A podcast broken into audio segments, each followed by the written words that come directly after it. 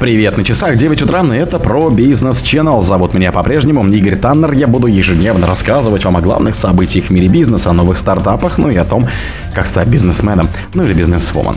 Финляндия конфисковала товарные знаки Калашникова, Сбербанка и Russia Today. Представитель Фридмана назвал смелым решением суда в Испании по его делу. Авен назвал ошибкой миллиардные инвестиции на Западе. Власти согласовали подход к тарифу на будущей магистрали Москва-Петербург. Россия обогнала Германию и вернула лидерство по числу поездок в Турцию. Депутаты попросили расширить проект по доставке рецептурных лекарств. Спонсор подкаста «Глаз Бога». «Глаз Бога» — это самый подробный и удобный бот пробива людей, их соцсетей и автомобилей в Телеграме. Финляндия конфисковала товарные знаки Калашникова, Сбербанка и Russia Today. Управление по взысканию долгов Финляндии конфисковало более 40 товарных знаков российских и белорусских юридических лиц, в отношении которых действуют санкции Евросоюза.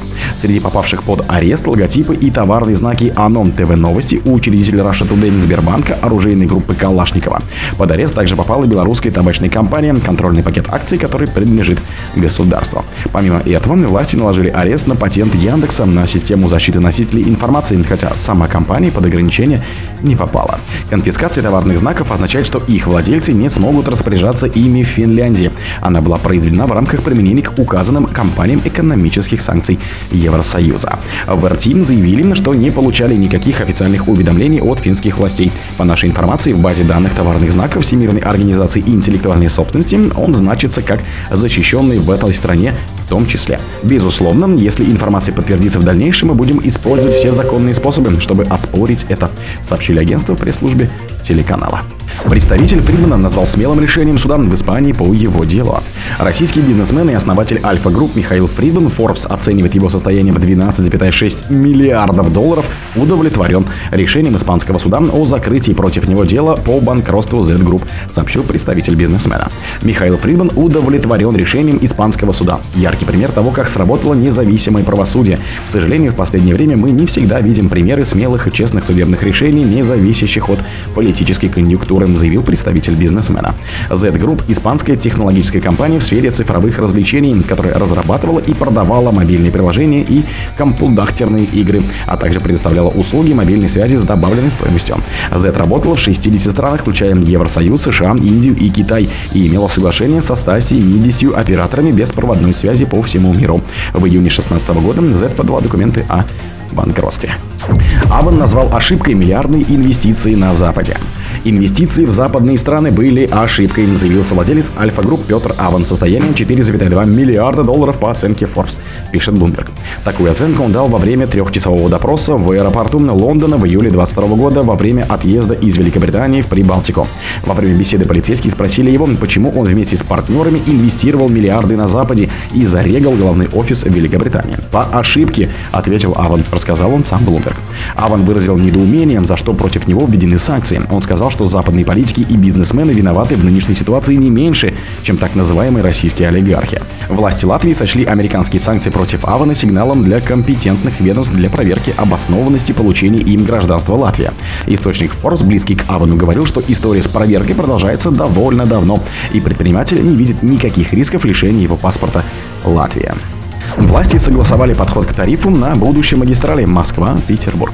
Минтранс и Минэкономразвитие на совещаниях, которые состоялись на прошлой неделе, согласовали часть параметров проекта будущей ветки высокоскоростной магистрали ВСМ Москва-Санкт-Петербург. Об этом рассказали два источника, знакомых с ходом обсуждения проекта. Речь, в частности, идет о прогнозном пассажиропотоке, тарифах и социально-экономических эффектах. Из ключевых показателей, о которых договорились министерством, это пассажиропоток ВСМ в 2030 году должен составить почти 23 миллиона пассажиров. К 2060 году ВСМ должна перевозить уже 36,4 миллиона пассажиров в год, а общий поток на этом направлении ожидается на уровне 62,3 миллиона пассажиров. Большую часть трафика на магистрали, это 67%, будут формировать пассажиры. Новый индуцированный спрос на поездки по магистрали должен принести еще 7,6 миллионов собственных пассажиров. Новая магистраль должна дать прирост валовой добавленной стоимости в размере более 4 триллионов рублей. Россия обогнала Германию и вернула лидерство по числу поездок в Турцию. В январе-сентябре 2023 года Турцию посетили 5,16 миллионов россиян. Это на 33% больше, чем за аналогичный период прошлого года, когда в страну приехало 3,86 миллионов граждан России, следует из данных Министерства культуры и туризма республики. По результатам прошедшей части года России удалось обогнать Германию и вернуть первое место по количеству визитов в Турцию, которое нам уступило годом ранее. России были лидерами по числу поездок в Турцию в январе-сентябре с 19 по 21 год, но в 2022 году Германия заняла первое место. В январе-сентябре 2023 ее граждане совершили в Турцию 4,85 миллионов поездок и заняли с этим результатом вторую строчку рейтинга. На третьем месте оказалась Великобритания 3,15 миллионов пассажиров.